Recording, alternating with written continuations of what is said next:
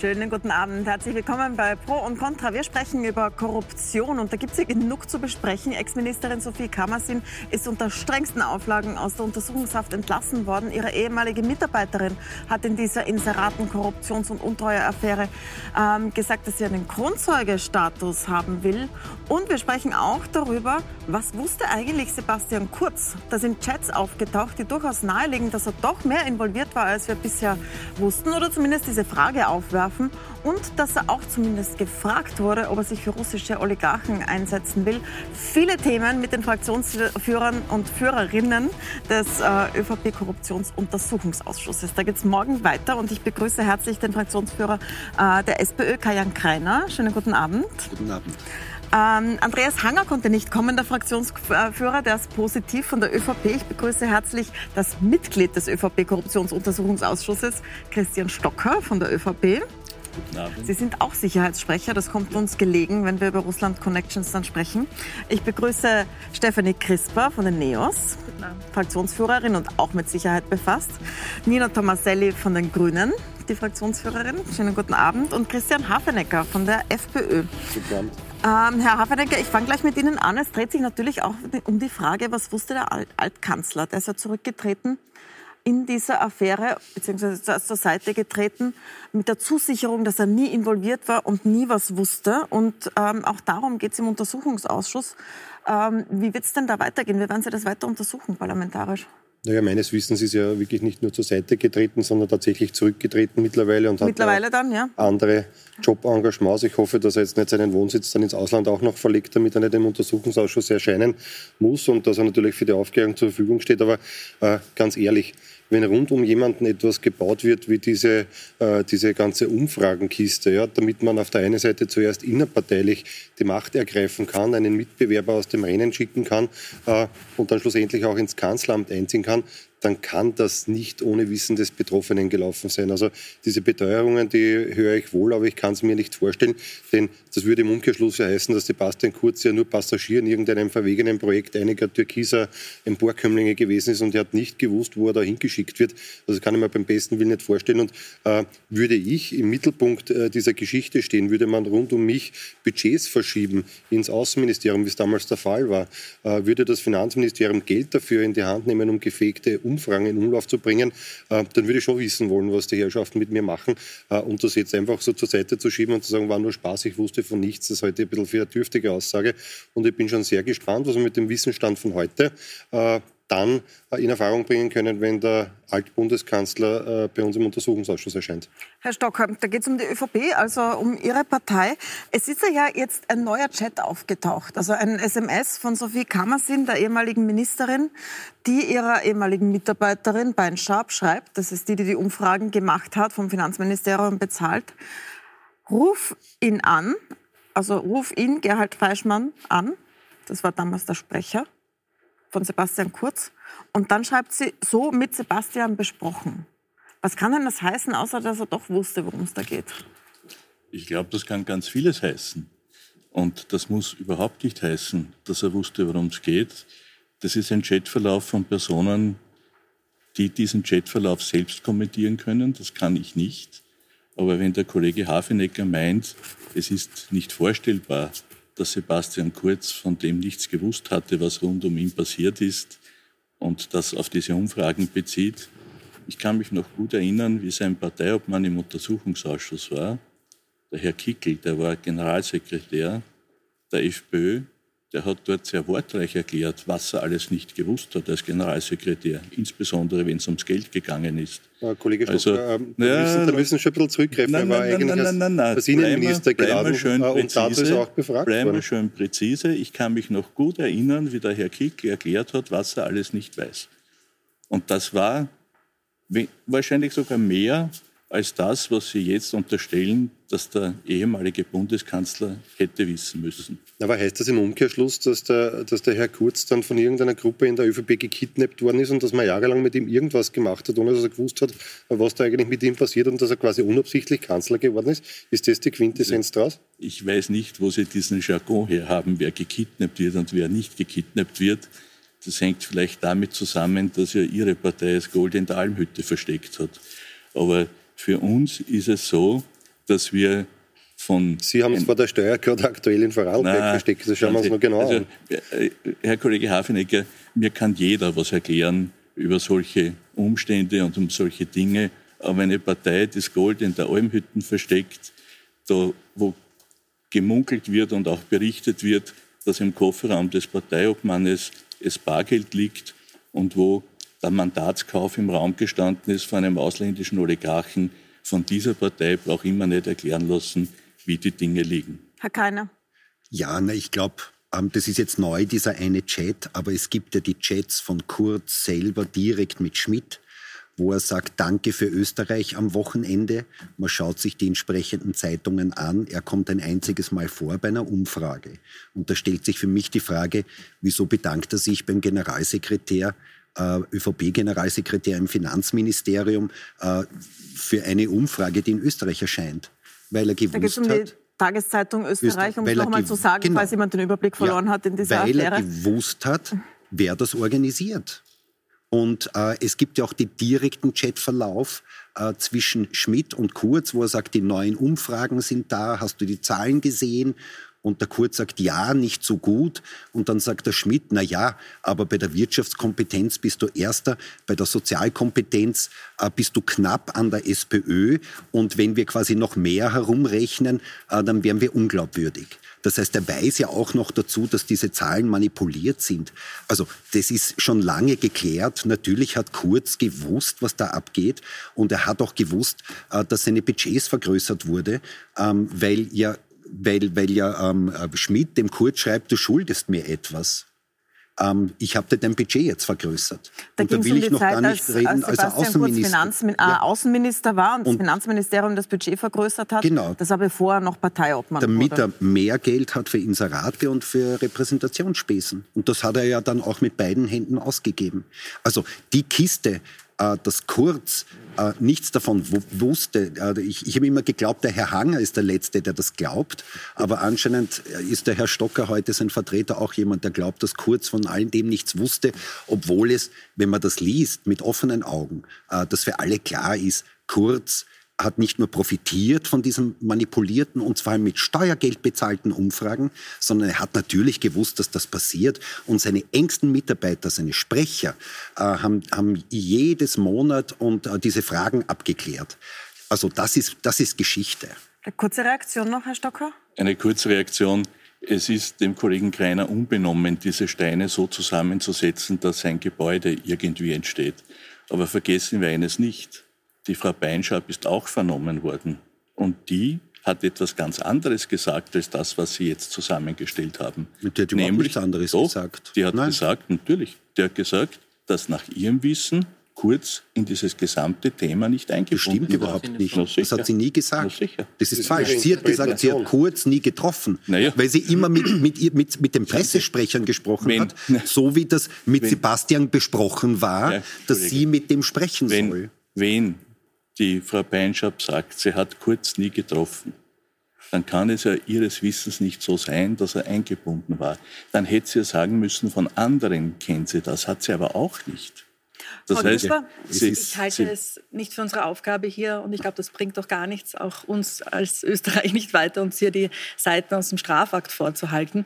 Wichtig ist uns Neos, dass wir in einer gesunden Demokratie leben, in einem gesunden Rechtsstaat, wo gegen jeden gleich effizient ermittelt wird, egal wer es ist. Und das war auch schon im letzten Ausschuss unser Fokus, im Ibiza-Untersuchungsausschuss, dass hier die WKSDA, auch wenn es gegen die ÖVP und ihre Vertreter geht, effizient und objektiv agieren kann und Korruption nachgehen kann. Die Wirtschafts- und Korruptionsstaatsanwaltschaft, um noch ja. als ein Ganzes auszusprechen. Ähm, also die, die zuständig sind, schon um Korruption Fokus und ist jetzt auch unser Fokus und muss es leider noch immer sein. Und ich bin es langsam schon leid, ehrlich gesagt, weil die Justizministerin trotzdem, was man alles weiß, prüft, Gespräche führt, wieder prüft, aber nicht die Ressourcen zur Verfügung stellt, nicht die, per Lässe, was sie selber kann, Berichtspflichten aufhebt, äh, nicht sich zeitgerecht erkundigt ähm, und hier auch sich vor die WKSDA und ihre Staatsanwälte stellt, wenn sie unter Attacken geraten. Und dadurch gibt es auch das Problem, dass es hier nicht ausreichend Staatsanwältinnen und Staatsanwälte gibt, die hier mitarbeiten würden, was es bräuchte, um hier weiter effizient zu ermitteln. Was dann heißen würde, dass hier wirklich vor dem Gesetz und vor dem Vollzug alle gleich sind im Land und nicht manche gleicher wie die ÖVP. Also Sie das sagen, dass die Korruptionsjäger nicht frei genug arbeiten können und die Noch Probleme. Es gab ja vor, zwei, vor ein paar Wochen den Brief des Dienstleitausschusses der WKSDA an die Ministerin und letzte Woche wiederum einen offenen Brief der Leiterin der WKSDA. Und warum haben wir noch dazu das Thema von Beidenschap und Co.?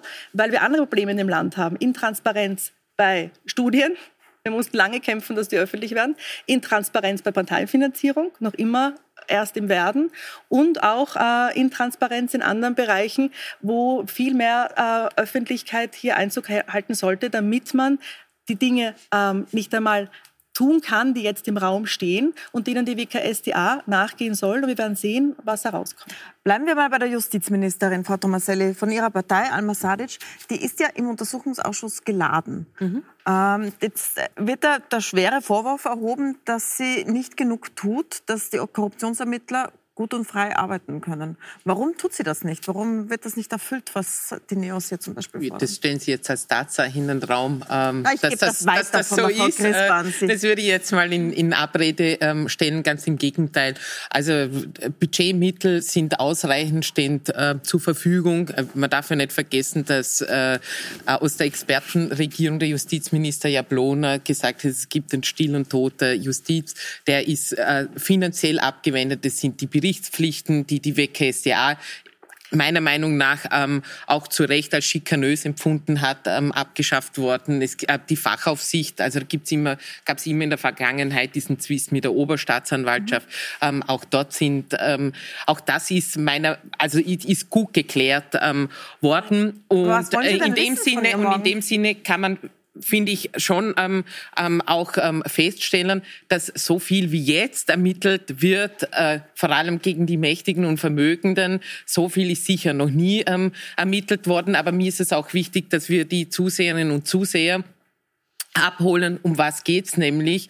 Ähm, und im Übrigen zu die Diskussion vorher, im Fachjargon oder in Justizkreisen sagt man gerne bei lebensnaher Betrachtung. Bei lebensnaher Betrachtung haben selbstverständlich da sehr, sehr viele gewu davon gewusst. Es gibt da immer zwei Sachen, die zu klären sind. Das eine strafrechtlich, das machen die unabhängigen Behörden, in wir vollstes Vertrauen haben. Aber auch wir sind dafür zuständig für die politische Aufklärung. Und der politische Auf äh, Vorwurf, der wiegt schwer. Im Grunde genommen geht es darum, dass ein junger Macht Machtzirkel, ein Machtzirkel bestehen aus jungen Männern, der sich geschart hat ähm, äh, rund um Sebastian Kurz, versucht hat, das ganze Land zu täuschen. Das ist an, an mehreren Dingen abzulesen, nicht nur bei der Inseratenmanipulation. Ähm, es geht hier auch um Postenschach, es geht um Spezialbehandlung äh, für Reiche und das dieses System, das ist aufgeflogen. Und unsere Arbeit jetzt als Parlamentarierinnen und Parlamentarier ist, ähm, zu suchen, ähm, wo die Fehler im System sind, die das alles ermöglicht haben und okay, dann auch die richtigen Schlüsse zu ziehen. Nein, ich möchte nur replizieren. Äh, es ist nicht so, es hat Vizekanzler Kogler eine Berichtspflicht aufgehoben, aber es gibt noch immer nicht die ausreichenden Ressourcen und es gibt insbesondere auch nicht da genau das Budget bei der WKSDA. Natürlich gibt es die ausreichenden Und es gibt noch immer nicht die Reform, die sogar im Regierungsprogramm steht, nicht besetzt nämlich werden, eine unabhängiger genauso, Bundesstaatsanwalt. Was, und das wäre das Allerwichtigste herrührt. und da ist schon längst die Regierung unter Zugzwang mhm. und es kommt und kommt nicht und das erwarten wir uns. Und bei Transparenz, warum haben wir auch hier bei dieser Kause das Malheur Inseratenkorruption, vermutliche, mhm. bei Inseraten beraten. Wo bleibt hier die Transparenz? Wo bleibt hier auch die Reduktion? Herr Hafenegger? Ja, also ich unterstelle der Frau Ministerin Sadic überhaupt keine schlechte Absicht. Ich glaube nur, dass sie sich gegen dieses verhaberte ÖVP-Netzwerk im Justizministerium nicht durchsetzen kann. Und das sieht man vor allem an einem Punkt. Ja. Es wurde zwar der Herr äh, Oberstaatsanwalt Fuchs für kurze Zeit suspendiert, ist jetzt wieder im Amt, es sind ihm aber ein paar äh, Kompetenzen gestrichen worden.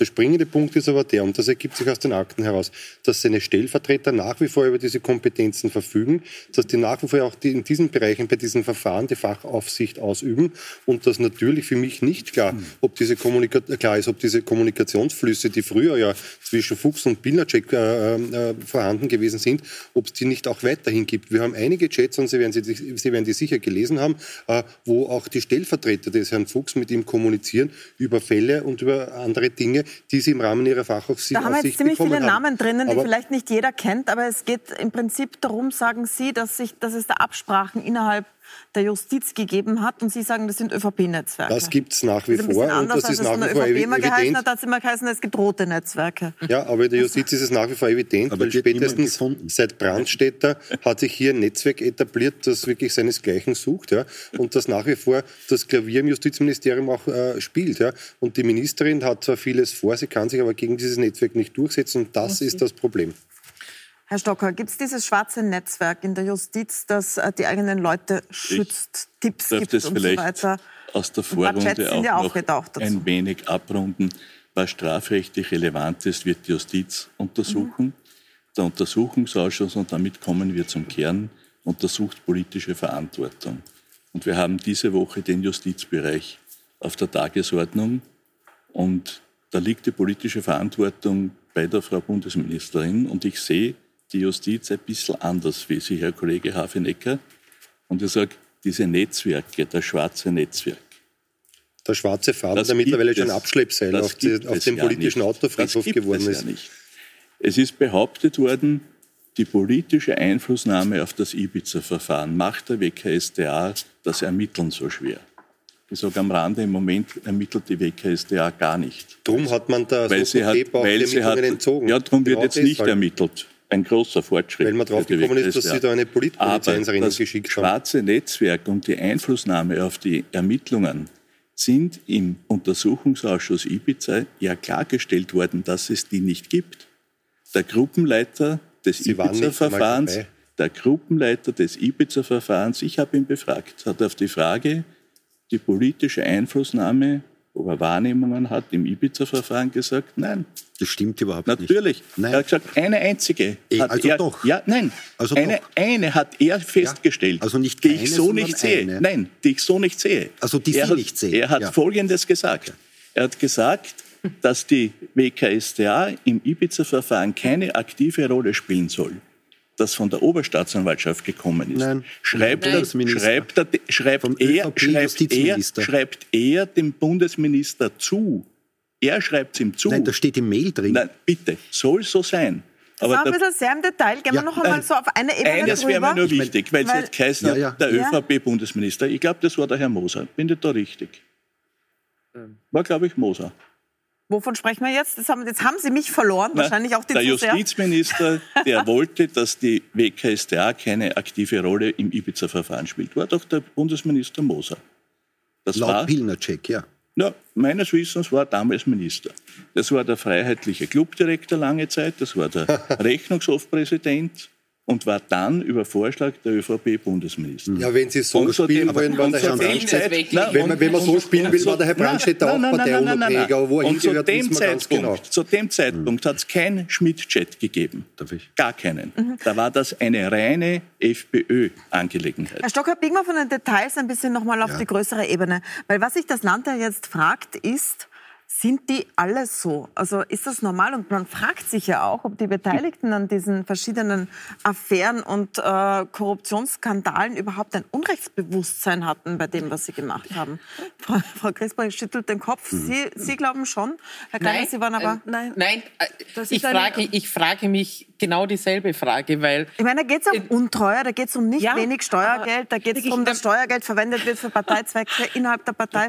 Ich, aber es türmt sich ja jeden Tag quasi die neue Schlagzeile aus dem Korruptions Bereich. Also es ist ja für uns, die wir quasi Profis sind oder qua Amt im Untersuchungsausschuss uns mit den Nachrichten äh, beschäftigen müssen, schon schwer den Überblick zu bewahren. Also ich glaube, dass, äh, dass es für die Bevölkerung noch deutlich, deutlich ähm, schwer ist. Und mich wundert es überhaupt nicht, dass ganz viele der Bevölkerung sich bei bei dieser Nachrichtendichte über mutmaßliche Korruption sich einfach angeekelt wegdrehen von der mhm. Politik. Und das ist auch das, was mir große Sorgen macht, dass wirklich das Vertrauen in die Politik, in uns alle, obwohl niemand, also wir jedenfalls nicht und auch nicht der Abgeordnete Kreiner auf Ibiza nicht gesessen sind und wir haben, haben auch nichts mit einem Beinschab-Tool am, am Hut, aber trotzdem aber, werden aber wir dann alle quasi äh, in, in, dasselbe, mhm. in dasselbe Eck äh, gedrängt. Und ich glaube, das ist jetzt auch unsere Aufgabe im Untersuchungsausschuss, zu beweisen, dass wir gute, ruhige und seriöse Aufklärungsarbeit machen können und unseren Laden, also die Politik, auch selber sauber halten. Frau Thomas, einen Vorwurf kann ich Ihnen jetzt nicht ersparen. Und ja. zwar, Sie reden da äh, äh, wunderschön dahin, was wir nicht alles machen müssen. Also müssen sich dessen bewusst sein, dass es Ihre Partei ist, die diese Partei, um die es jetzt im Wesentlichen geht, nämlich der ÖVP, laufend die Stange hält, nur um selber am Futtertrog zu bleiben. Also wenn Sie ja. es mit Aufklärung wirklich ehrlich meinen würden, ja, dann würden Sie nicht dafür sorgen, dass genau diese Herrschaften in den Ministerien weiter sitzen und weiter vertuschen können, sondern da müssten sie die Notbremse ziehen und den Weg für, für Neuwahlen freimachen. Das wäre die moralische Verpflichtung, die sie haben. Äh, jetzt der Untersuchungsausschuss, der kann politische Verantwortung erklären oder auch nicht, aber sie ermöglichen der ÖVP erst das zu tun, was sie tun, in jedem Ministerium, wo sie drinnen sitzen, zu vertuschen äh, und auch am Ende des Tages den Untersuchungsausschuss dauernd am Gängelband hinters Licht zu führen. Das ist ja, das, was Sie ermöglichen mit Ihrer Partei. Ich nehme wahr, dass die Frau Kollegin Thomaselli sehr an Aufklärung interessiert ist im U-Ausschuss. Es gibt das Problem, dass die Grünen dann auf der Umsetzung Umsetzungsebene es nicht schaffen, mit der ÖVP Reformen zu kommen, die dann in Richtung Transparenz gingen und Antikorruptionsarbeit. Und wenn unser ähm, Bundeskanzler sagt, die ÖVP hätte kein Korruptionsproblem, wenn Sie meinen, ob es ein Unrechtsbewusstsein gibt, die ÖVP hat ein Wahrnehmungsproblem. Ich habe in einem Urschuss in den letzten Jahren nie erlebt, dass hier eine Auskunftsperson sitzt, die, wenn man mit ihr die Akten durchgeht, sagt ja oder ähm, auch dann bei Nachfragen, auch dann äh, Ex-Minister Müller vor ein paar Wochen im U-Ausschuss, ganz evidente Interventionen und kein Verständnis dafür, dass es einfach nicht geht, nur für eine Partei, die gerade das Finanzministerium inne hat, hier Recherchen im Wahlkampf zu tätigen, zum Beispiel. Und mhm. ich glaube, es braucht deswegen wirklich Reformen, damit wir uns das Vertrauen der Bevölkerung wieder zurückerarbeiten. Und das ist dringend nötig. Mhm. Äh, zuerst der Herr Kreiner, dann Herr Stocker, antworten Sie auf die Opposition gesammelt. Herr Kreiner, Sie nicken sehr. Ihre Parteivorsitzende hat ja eine Kanzlerinnenrede gehalten. Das heißt, also für Neuwahlen werden Sie auf jeden Fall zu haben. Das wissen wir jetzt. Alle Oppositionsparteien aber sind immer für Neuwahlen. Natürlich. Ähm, aber, aber darum geht es jetzt gar nicht. Äh, wir sind ganz am Anfang vom Untersuchungsausschuss. Morgen ist der fünfte Befragungstag. Ähm, wir beschäftigen uns jetzt überhaupt nur mit der Einflussnahme auf Ermittlungen. Und das, was einfach da bereits herausgekommen ist, ist, ja, es hat ganz massive Einflussnahmen auf die äh, Ibiza-Ermittlungen gegeben und von Seiten der ÖVP. Und das sowohl von der Polizeiseite als auch von der Justizseite. Und jetzt muss man eines sagen, ähm, die, die grüne Justizministerin Sadic hat ein paar Sachen sehr gut gemacht. Also der Herr Pilnacek ist nicht mehr im Amt. Das sehe ich positiv. Lang hat ähm, gedauert. Es Lange. ist passiert. Ja. Ähm, ich will jetzt ein bisschen gnädig sein. Ähm, das Zweite ist, äh, der, der, also quasi die, der Herr Fuchs ist der aus der Weisungskette bei Ibiza draußen. Unter, auch unter den roten Justiz. Entschuldige, wenn ich ausreden darf. Ja. Ähm, und das Dritte ist, es gibt mehr Ressourcen für die WKSDA. Das ist gut. Ähm, da muss man sagen, da sind drei Sachen wirklich ähm, in Ordnung passiert. Nur das, was jetzt in den letzten Wochen rausgekommen ist, ist, dass wir sehen, wie ungeniert die ÖVP ähm, diese ganzen Untersuchungen von Tag eins an parteipolitisch instrumentalisiert hat. Und zwar, um die, die Korruptionsstaatsanwälte auszuschalten und deren Arbeit zu verunmöglichen. Und jetzt sind weitere Schritte notwendig, weil es gibt ja nicht umsonst den Hilferuf, sage ich einmal, der WKSDA. Es ist ja kein Zufall, dass die sagt, mit dieser Polizeieinheit arbeite ich nicht mehr zusammen und entzieht ihnen die äh, Ermittlungen. Und das, was es schon auch, also was wir uns auch erwarten, ist, dass es morgen klare Worte und dann auch klare Taten der Justizministerin gibt, ähm, um die Arbeit der, der Staatsanwälte hier zu ermöglichen. Das ist offenbar nicht der Fall.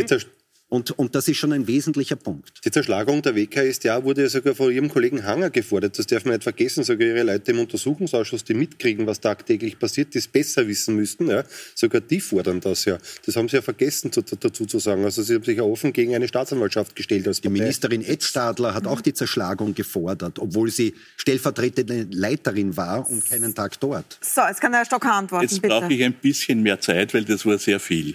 Das erste Aber Sie werden es kurz schaffen, Herr Stocker. Ich bemühe mich, aber ein paar Dinge müssen jetzt gesagt werden. Das Erste, Ich weise zurück, dass es jemals einen parteipolitischen Einfluss auf die Justiz gegeben hat von der österreichischen Volkspartei. Sie haben dafür nicht den Funken eines Beleges. Aber nicht einmal den Funken eines aber Beleges. x-fach. Na, nicht einmal Wer vorbereitet gerne auf die Vernehmung? Nein. Ja. Und das ist eine Einflussnahme auf die Justiz. Das, jetzt, abgesehen davon, ist das eine Einflussnahme auf die Justiz? In der Justiz. Bei einer Einvernahme eines also, mal, Moment mal, Moment mal. Es kennt sich hier nicht jeder aus. Aber das ist das Mangelnde. Ich weiß das ist genau das, was Sie angesprochen haben, nein, das dass es nicht, kein Unrechtsbewusstsein nein, gibt. Das ist das Moment, nicht. wenn alle zugleich reden, hört gar niemand was. Also ich hier wurde eingeworfen, dass es Ich würde Tipps jetzt gerne gegeben mal hat und. Fragen, wer den ehemaligen Finanzminister Blümel auf seine Einvernahme Von Seiten vorbereitet. eines Spitzenbeamten. Von Seiten eines Spitzenbeamten. Pilnacek hat geschrieben, Ja. als er Hausdurchsuchung, eine richterlich genehmigte Hausdurchsuchung gab, das ist ein Putsch. Auf die Frage, gegen auf wen? was? Gegen, wen? Kurz. Wer, So. wer, Und wer, jetzt- wer jetzt- So, jetzt ist der Herr? Stocker Wer wieder dran. Wie können Jetzt- Sie, also Sie hören da Na, sehr, sehr viele es wird Vorwürfe. alles- Sie sagen trotzdem, Na, es gibt bitte. keine Einflugsnahme, es gab keine. Der Herr Pilnacek ist kein Parteimitglied, wenn ich mich nicht täusche. Ich lasse mir nicht jede Intervention, jeden Chatverlauf als Intervention der ÖVP Einflussnahme auf die Justiz unterstellen. Das weise ich zurück. Unrechtsbewusstsein. Ich sage Ihnen, wir haben natürlich die Strafjustiz, die Unrecht zu ahnden hat. Und die, die es trifft, werden die Verantwortung dafür zu übernehmen haben. Das decke ich nicht, das entschuldige ich nicht. Aber ich sage Ihnen auch die was. politische Ich, Konsequenz. ja, die politische Konsequenz. Da sage ich Ihnen jetzt auch was. Ich fühle mich auch in meiner Funktion als Anwalt nicht wohl, wenn ich mir ansehe, wie es in der Justiz zugeht.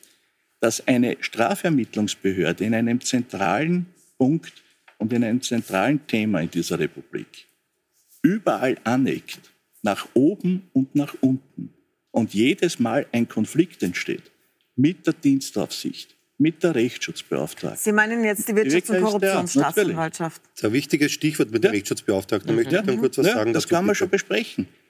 Eckt nach oben an, wünscht sich eine andere Dienstaufsicht, wünscht sich keine Berichtspflichten, wünscht sich, dass die Rechtsschutzbeauftragte sich für befangen erklärt, unterstellt den Bruch des Amtsgeheimnisses. Ja, wenn das so ist, dann ist die Leiterin der WKStA verpflichtet, eine Anzeige zu machen und nicht einen Brief zu schreiben. Ja, Aber Herr das könnte Nein, man- und jetzt sage ich das- noch was. Aber Und Herr das, unten- können, nein, kann man, nein, das unten- kann man Ihnen auch das- zurück. das- Schauen Sie, wenn Sie am was Wort wir, sind, wenn, können Sie, wenn, aber wenn jetzt führe wir, ich das wir zu haben Ende. Sie letztes, ich- wir haben Sie- Sie letztes Jahr eine Pressekonferenz nach der anderen gesehen, dass Sie die Wirtschafts- und Korruptionsstaatsanwaltschaft, von der sprechen Sie nämlich gerade, angegriffen haben, aus der untersten Schublade im Übrigen äh, angegriffen haben, ohne dass einer der Beschuldigten der ÖVP jemals irgendein Rechtsmittel ähm, eingelegt hat im Verfahren. Das ist, Sie. das ist schon klar. Ja, Und dass, das dass nicht Ihnen die Das ist WKStA nicht ein Dorn im Auge ist, ist uns auch völlig klar.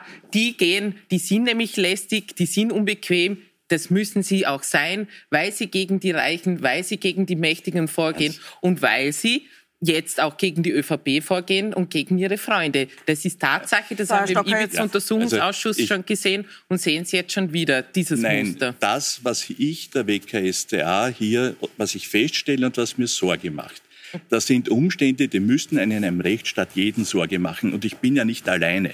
Lesen Sie die Zeitungen. Ich habe im Ja, Zusammenhang mit der. Haft von der Frau Sie in der? Zeitung das Wort Beugehaft gelesen. Ich würde es nicht verwenden, aber ich habe es gelesen. Und wenn Sie jetzt sehen, wie die WKStA agiert, dann muss einem doch, wenn man rechtsstaatlich verbunden ist, diese Kritik irgendwie auch treffen. Es ist so, dass die Ermittlungen werden abgezogen. Wir werden uns unterhalten müssen, warum, auf welcher Rechtsgrundlage, warum ist Aber das über so? die Haft wird ja gerichtlich entschieden. Ja, Das wir auch. auch. Das heißt ist ein? Thema Das der Justiz. Nein, nein, ein Antrag Das und eine Entscheidung. Oder? Das ist ein Aber Thema reden wir da mal drüber, weil das Ja? fragen sich ja wirklich viele. Warum sitzt Sophie Kammersin, die ehemalige Ministerin, so lange in Untersuchungshaft? Andere, die immer wieder vorkommen, da nicht. War das gerechtfertigt, dass Naja, sie so war lange drei Wochen, glaube ich, und der Herr Hessenthaler über ein Jahr. Ja, aber Also Der Hessenthaler ist der Macher des Ibiza-Videos. Ja, damit Aber sitzt nicht deswegen, muss das. OLG hat gesagt, die U-Haft war rechtswidrig. Der Beschluss ist aufgehoben. Punkt. Da gibt es nichts zu deuteln. Sie sagen ja immer, die Justiz darf nicht Eh, kritisiert aber werden. die Frage war, wieso war sie in U-Haft? Weil ich, glaube ich, dreimal ein Richter entschieden hat, sie gehört in U-Haft. ja. Dass in Österreich die U-Haft zu schnell, zu oft und zu lange vergeben wird, ist nichts Neues. Die einzige, die sich da immer taub gestellt hat, war die ÖVP in der Vergangenheit, wenn es Kritik äh, vor allem aus dem Ausland, vom, vom Europäischen Menschengerichtshof und so weiter gegeben hat, dass sie zu oft, zu schnell und zu lange in Österreich dauert. Ähm, jetzt, jetzt, ist, jetzt betrifft das einmal jemand aus Herr der Kollege, ÖVP und jetzt Sie verlangen die ÖVP jetzt, dass wir die und jetzt verlangen Sie, dass die ÖVP auf die Justiz Einfluss nehmen soll und die U-Haft Nein, aber, aber Entschuldige, Na, geht nein, da geht es ja nur um, um die Doppelmoral. Na, was ist eine Doppelmoral? Da geht's um was, die soll, Doppelmoral. was hat die ÖVP damit zu tun, dass die U-Haft zu lange ist? Erklären Sie mir das Entschuldige, jetzt. weil, weil... Das weil, verhängen Richter. Nein, ja, aber die Politik setzt schon die Rahmenbedingungen Ach so. dafür, oder? Die Ja, Gesetze, ach so. wie U-Haft verhängt werden darf da und wie darf nicht, man sich dann das beschließen wir Das schon. wäre jetzt Ja, dann das ist das Parlament. Das ist die Aufgabe des Parlaments. Ja, ich weiß, Sie sind das- noch nicht so lange dabei, aber das machen wir. Lang genug, Tag. dass ich weiß, wie es funktioniert. Ja. Und eines sage ich Ihnen schon, die Gesetze machen wir. Aber die, die Haftverhängung ist eine richterliche Entscheidung und Genau. die macht Auf nicht das Parlament. Und wenn die Aber zu Sie haben oft sie ja gerade kritisiert. Na, Natürlich, ich kritisiere das auch. Ich sehe das auch ein bisschen anders wie der Kollege. Und wenn das zu oft ist und zu lang ist, dann ist das ein Justizproblem und kein legistisches. Wir müssen eine kurze Pause machen. Wir sprechen gleich weiter. Es geht bei Korruption ja oft darum, dass reiche Menschen ein bisschen besser aussteigen als die anderen. Und das ist auch so in einem sehr unangenehmen Thema jetzt gerade, nämlich bei russischen Oligarchen. Da ist auch jemand geladen beim Untersuchungsausschuss, der bisher nicht da war, aber bald kommt. Sprechen wir auch darüber, wo geht die Korruption dahin? Bleiben Sie dran. Wir sind gleich wieder da.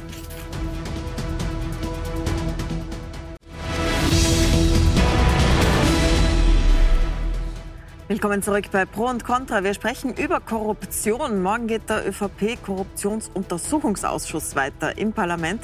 Wir haben hier die involvierten Parlamentarier und Parlamentarierinnen, die da morgen weiter untersuchen werden. Da geht es einmal um die ÖVP. Aber es ist auch so ein Thema, wenn man über Korruption äh, spricht, gerade sehr unangenehm nahe an Österreich, nämlich die Frage des russischen Geldes. Es gibt überall Sanktionen gegen Menschen, die Putin nahestehen. In diesem schrecklichen Angriffskrieg wird versucht, überall ähm, die Leitungen zu kappen. Und in Österreich hat man das Gefühl, ist man da ein bisschen zögerlich. Frau Crisper, es ist ja auch ein Unternehmer geladen im Urausschuss, Sigi Wolf, der eine ganz massive Verbindung zu einem Oligarchen hat, der Repaska, also es gehört ihm sogar ein Teil dessen Unternehmen, er ist dort CEO.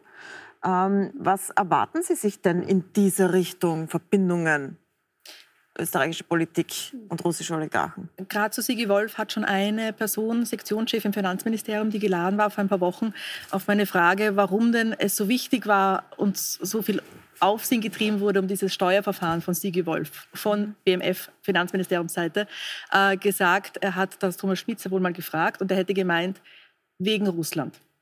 Also, Also es wird wir wegen haben- Russland wird Rücksicht genommen. Das war die sozusagen. Aussage sinngemäß von diesem Gespräch, wo der Beamte sehr, sehr redlich sich gewundert hat, warum gibt es hier von Seiten der ÖVP ähm, Vertreter im Finanzministerium hier dieses Engagement, inklusive von Thomas Schmidts Seite insbesondere für Sigi Wolf. Und wir haben generell ein Problem von der Vermischung und ähm, fehlenden Distanz zwischen Politik äh, und wichtigen Playern und auch natürlich von Seiten wichtigen Playern äh, aus Russland und rund um Putin. Und jetzt haben wir die Situation, dass wir als Österreich in Sachen Ukraine ja nicht sehr viel tun können. Was wir auf jeden Fall tun können, ist die Sanktionen, die auf europäischer Ebene beschlossen wurden, effizientest umzusetzen.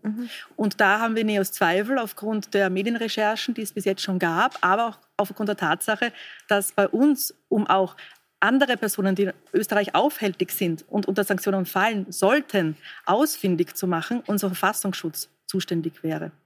Was war da aber?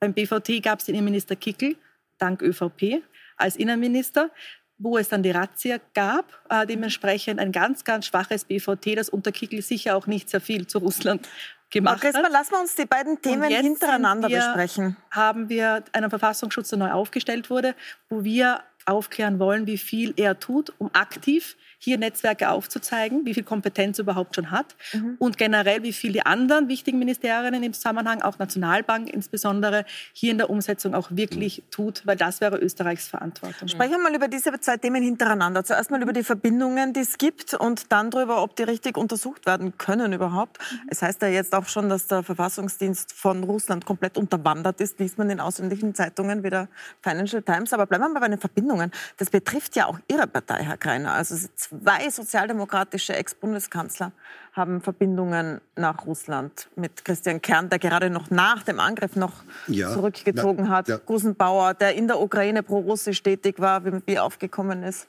ähm, dass, dass Leute, die die Politik verlassen, dann in ihrem alten Job oder im alten Wirkungsbereich tätig sind, wie, wie Kern, der bei der Eisenbahn war, bei der österreichischen und dann im Aufsichtsrat der russischen, aber der sofort nach Kriegsbeginn äh, sich zurückgezogen hat. Das ist, glaube ich, ganz normal. Das Problem, das wir nur haben, fürchte ich, weil ich habe auch letzte Woche äh, drei Anfragen eingebracht, wo es genau um diese Frage geht. Ähm, das ist eh sehr schön, dass wir hier äh, Sanktionen beschließen. Aber die Frage ist, wie viele Milliarden Euro sind eingefroren, wie viele Immobilien sind eingefroren, wie viele Firmenanteile sind eingefroren. Ähm, und das, was wir müssen ja als Opposition zwei Monate auf eine Antwort warten, aber das, was Journalistinnen und Journalisten bisher rausgekriegt haben, ist, dass eigentlich nichts passiert ist. Und äh, mein Eindruck ist ganz ehrlich gesagt, dass die ÖVP äh, Politik für Oligarchen macht, egal mit welchem Pass. Ähm, und ob die jetzt einen österreichischen Pass haben oder einen anderen Pass, ist ihnen egal. Aber es wäre natürlich nett, wenn, wenn, wenn die äh, die Parteien, die in der Regierung sitzen, äh, vielleicht auch, dass wir nicht zwei Monate lang warten müssen, sondern dass wir früher einfach Antwort bekommen. Funktionieren die Sanktionen? Werden die auch wirklich umgesetzt? Weil ja, und wird da interveniert, Herr Stocker? Weil das fragt man sich schon, wenn man jetzt Zwei sieht. Dinge. Jetzt hat man, ich stelle noch mal eine Frage fertig, jetzt hat man diese Chats vor Augen, wo Sigi Wolf, der mit Derek Baska, einem russischen Oligarchen, eng zusammenarbeitet, in dem Unternehmen drinnen ist, ähm, den ehemaligen Bundeskanzler Sebastian Kurz gebeten hat, ihm zu helfen gegen Sanktionen. Damals waren es US-Sanktionen. Aber wie ist es denn jetzt? Also passiert das jetzt auch, dass jetzt bei Ihnen oder in ähm, Regierungskreisen solche Ersuchen aufschlagen? Und was passiert damit? Können wir uns darauf verlassen? Ich darf zwei Dinge vorausschicken. Es ist nicht so, wie der Herr Kollege Greiner hier den Eindruck erweckt, dass alles, was mit in irgendeiner Weise nicht in Ordnung ist, mit der ÖVP zusammenhängt. Und das Zweite ist zur Frau Kollegin Crisper. Der Herr Kickel ist nicht dank der ÖVP Innenminister, sondern dank der ÖVP ist er nicht mehr Innenminister. Das wollte, ich nur, das wollte ich nur festhalten. Und was die Sanktionen betrifft, mhm. Österreich hat alle Sanktionen mitgetragen, hat auch sich dafür verwendet, dass die Sanktionsliste erweitert wird. Und wenn jetzt gesagt wird, es geschieht nichts. Das wollen es, wir nur wissen. Ja, wirklich, es, es also ist, das eine ist, die Sanktionen sind einmal am Papier. Papier ist geduldig. Ja, die Frage so, ist so ja, halt wie einmal. viel Geld ist wirklich eingefroren worden in Österreich? Wie viele Grundstücke, Danke. wie viele Immobilien? Ähm, und wie viele, wie viele Firmenanteile? Die Frage ist, wirken die überhaupt? Sie, Sie wissen, dass das eine Multizuständigkeit ist, Nationalbank, Ministerium. Gestellt, ja? So. Es gibt seit heute, na heute hat erstmals eine Taskforce getagt, die aus all diesen beteiligten Behörden, Warum Ministerien zusammengesetzt ist, weil es halt heute ist. Andere suchen die Taskforce auch noch. Ich sage Ihnen, wir sind ja da nicht alleine. Wenn Sie die Zeitungen lesen, wenn Sie im, im Internet ein bisschen recherchieren, Lese Deutschland, hat, Deutschland hat ganz das gleiche Problem. Die Schweiz hat ganz das gleiche Problem. Es gibt Umgehungskonstruktionen, die sind nicht so leicht aufzudecken ausschließlich oder für mich, äh, meiner Erinnerung, Italien hat es ein wenig anders, aber die haben aufgrund der, wenn ich jetzt so sage, dass der Werkzeuge im Zusammenhang mit der Mafiabekämpfung andere Möglichkeiten. Das heißt. Naja, aber Großbritannien hat auch schon wesentlich mehr gemacht als Österreich. Andere ja, Länder sind da schon das, voran. Und nur weil andere Länder das sind, weil, weil ich wir beim besten einmal angesprochen worden ist. Ähm, Herr Kollege, Sie widersprechen ja da im, im, Wesentlichen dem, was Ihr heutiger Bundeskanzler Nehammer damals gesagt hatte, dem Herrn Kickl mehrfach im Parlament ein ausgezeichnetes Zeugnis ausgestellt hat. Zum einen, Frau Kollegin Grisper, finde ich interessant, wofür der äh, Herbert Kickl alles verantwortlich gemacht wird in knapp eineinhalb, Zeit Regier äh, eineinhalb Jahren Regierungszeit. Also da muss er ja wirklich sehr, sehr umtriebig gewesen sein. Und jetzt eines zum Punkt, ja, und das ist wichtig, glaube ich, das sollten wir gerade beim Wort BVD nicht vergessen. Also wenn wir die aktuellen Berichte lesen, ja, äh, wo es heißt, dass da wirklich äh, Schweizer Käselöcher vorhanden gewesen sein sollen und dass man in Richtung Russland agiert hat, dann sprechen wir hier in einer Zeit, aus einer, von einer Zeit, die weit vor Herbert Kickl gewesen ist. Das soll man nicht vergessen dabei. Da war ein Herr Grieding der BVD-Chef und es waren vor allem Sobotka, der sich gern auch mit dem Herrn Masalek in Russland aufgehalten hat, war damals zum Beispiel Innenminister. Soll man nur wissen, wenn man sich das in den ganzen Komplex anschaut. Aber Sie sagen also, dass das Problem gibt's. Dass es diese Verbindungen gibt. Ich lese genauso wie Sie die Medien und das ist jetzt einmal das, was man, was man, was man liest. Gekündigten. Ja, ja. gibt es die Verbindung. Selbstverständlich. Aber jetzt noch ein Wort zu Frau Crisper, das möchte ich mir auch noch sagen. Also die Frau Crisper und die NEOS stehen sich immer hin und, und, und verbessern da die Welt. Aber ich frage mich bis heute, wann die NEOS endlich die Millionen an den Herrn äh, Haselsteiner zurückzahlen, die er damals verdient hat, indem er Sochi gebaut hat für den Herrn Putin. Ja? Also die Distanzierung habe ich bis heute nicht gehört von den NEOS. Würde mich auch interessieren. Und da geht schon darum, wer hält sich alles seine Oligarchen. In Österreich sind es die Neos mit dem Herrn Haselsteiner. Dann gibt es natürlich die ÖVP, die hat gleich mehrere davon. Die haben den Herrn Benko, die haben den Herrn Deuner, die haben den Herrn Wolf und weiß ich nicht, wem sonst noch alle gibt. Damit man einen ukrainischen auch noch dazu haben, können wir den Herrn Viertasch noch dazu nehmen.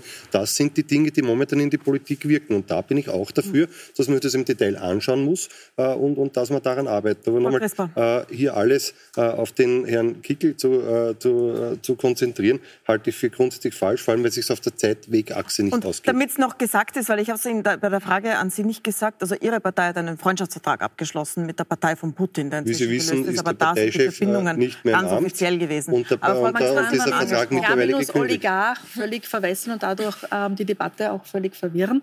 Aber wir bräuchten einen Verfassungsschutz, um jetzt konstruktiv zu sagen, was es bräuchte, der fähig ist, Informationen zu gewinnen, Analysebilder anzustellen, schon längst, was es für Player gibt, nicht nur von russischer Seite, auch von türkischer und anderen, die ähm, hier die Politik auch unterwandern. Das heißt, in formellen, informellen Gremien hier versuchen, Einfluss auf unsere Politiker, die an wichtigen Stellen sind, zu nehmen. Aber und natürlich auch natürliche und juristische Personen auszufindig zu machen und zu identifizieren, die Sanktions- äh, Sanktionen spüren sollten im Falle, dass es das braucht. Und diesen Status quo haben wir dank kaputten BVT und nun neuen DSN nicht. Und Aber das müssen DSN wird jetzt von jemandem geleitet, der in seiner Freizeit in der ÖVP-Jacke herumläuft. Und das ist das nächste Problem. Kann. Und Herr Stocker, gut, dass Sie da sind. Weil DSN ist der neue Verfassungsschutz. Sie sind Vorsitzender des Geheimdienstausschusses und ich habe Sie schon schriftlich ersucht, dass wir bald eine Sitzung haben, ja, um dieses Thema anzusprechen. Ich habe noch keine Antwort. Wenn Sie mir jetzt zusagen, würde ich mich freuen. Das ist Vielleicht können wir das hier am kurzen Weg klären, Herr Stocker. Wir können es kurz klären. Es ist auf Referentenebene schon in der Abstimmung. Es Danke. wird diesen Termin geben, selbstverständlich. Ja.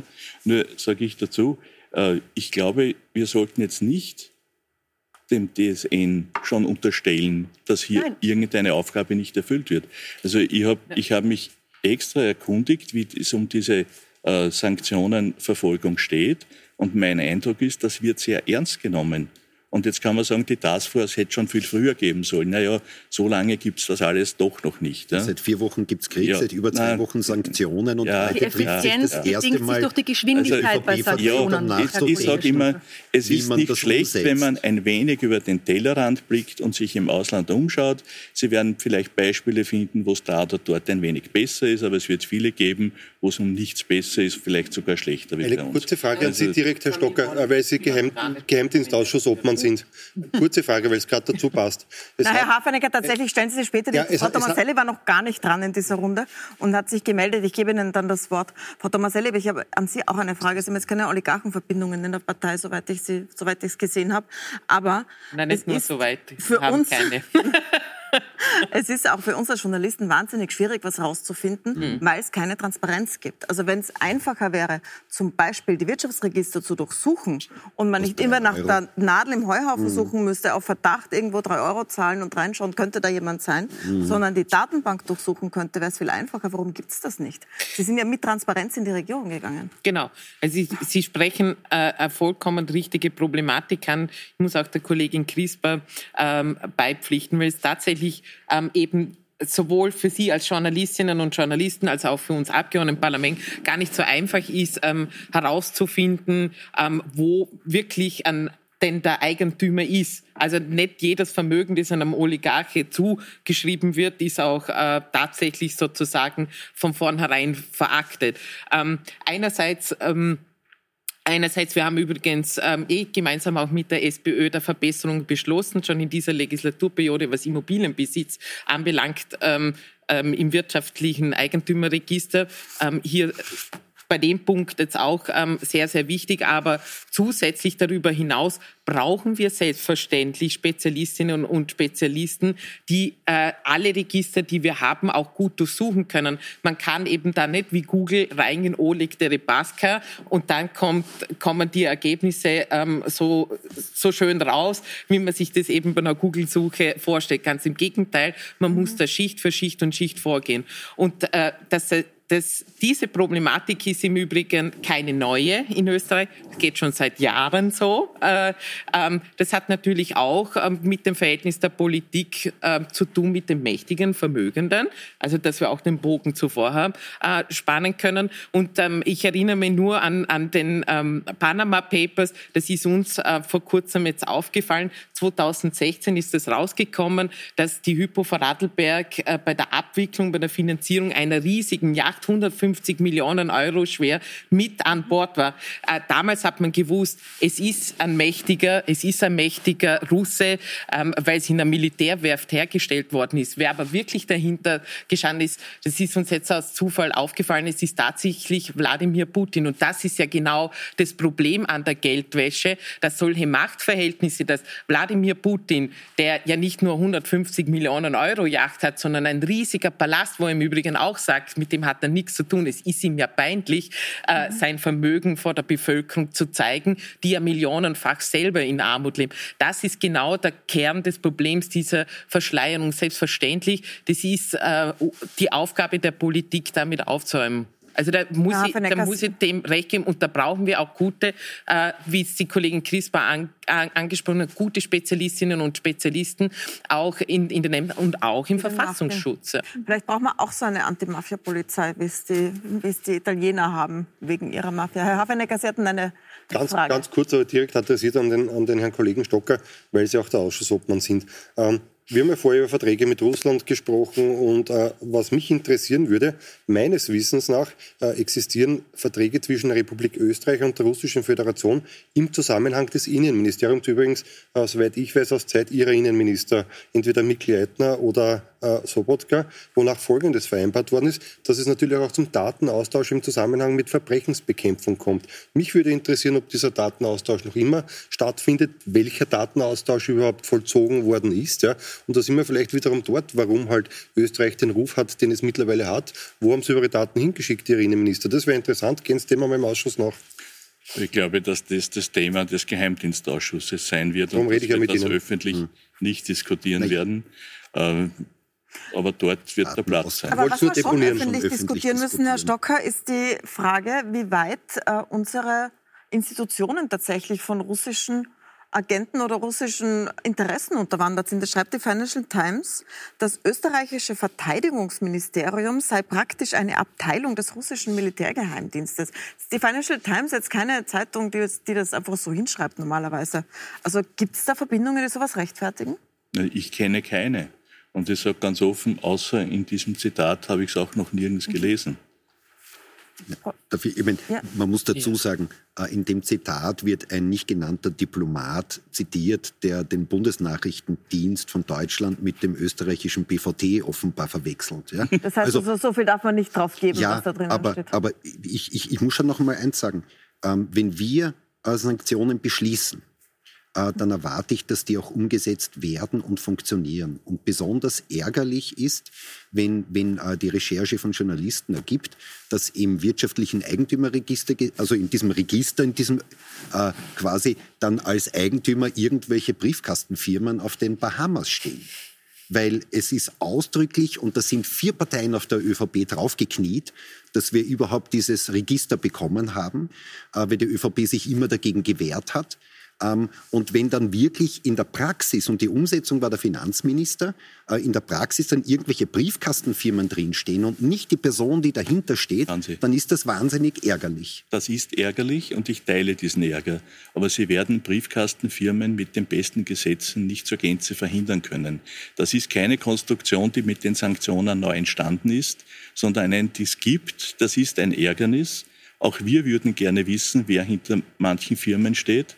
Wir würden auch gerne wissen, wer hinter manchen Treuhandkonstruktionen steht, Manchmal ist der Datenschutz da auch nicht hilfreich für die Ermittlungsbehörden, muss man dazu sagen. Aber das ist ausdrücklich, ist es genau bei der Geldwäschebekämpfung darum gegangen, dass wir keine Briefkastenfirmen haben wollen, sondern hm. weil wir wissen, die Person, die dahinter steht, am, ganz am Ende der Kette, äh, zum Beispiel bei Stiftungen, die ja auch sich selbst theoretisch ja, gehört, wer ist der Begünstigte? Also Beneficial Owner. Ähm, und, und das ist im Gesetz so drin. Und wenn ich höre, und das stimmt, dass dort Briefkasten drin ja. stehen, dann ist das nicht das, was vereinbart wurde und auch nicht das, was beschlossen wurde. Das ist nicht so das ist auch im Übrigen nicht. schlichtweg nicht erlaubt. Das darf man, ja, das darf man auch, das Beispiel, das was ich vorhin genannt, genannt, habe mit, mit der Yacht, äh, die, die Putin gehört, die, die, also Offiziell gehört sie übrigens einem äh, Liechtensteiner Treuhänder, muss man auch sagen. Aber tatsächlicherweise gehört, gehört sie Putin. Aber wir haben auch hier ein, ein Beispiel aus der Raiffeisenbank International. Das ist verboten, das ist auch entsprechend ähm, von unabhängigen Gerichten schon geahndet worden. Ähm, das und das ist eben, so ist, eben keine, ist eben keine Kleinigkeit. Ja. Sehr spannend, aber wir sind ja. am Ende der Sendezeit. Sie wollten noch einen Satz sagen, Herr Stock? Ich wollte nur sagen, ich teile alles. Aber Gesetze werden leider auch umgangen. Das ist so. Ja, aber ich habe ein Finanzministerium, das darauf achtet, dass die Gesetze eingehalten werden. Wozu habe ich das Finanzministerium? Und wenn da wirklich ähm, Stiftungen oder irgendwelche ähm, Briefkastenfirmen drinsteht, dann hat jemand seinen Job nicht gemacht. Na, und die Frage ist, ist es passiert? Ist es Schlamperei oder stecken Einflussnahmen dahinter? Also ist es Korruption? Ähm, Sie werden sich morgen wieder mit Korruption im Urausschuss befassen. Alle danke, dass Sie da gewesen sind und uns einen Einblick gegeben haben, wie es morgen weitergeht. Und ich hoffe, wir sehen uns dann wieder, wenn es wieder Fortschritte gibt. Ihnen danke ich fürs Zuschauen. Ganze Sendung gibt es wie immer auf puls24.at oder auch als Podcast. Und Infos darüber, was da morgen passiert, den ganzen Tag über auf Puls24. Schalten Sie ein.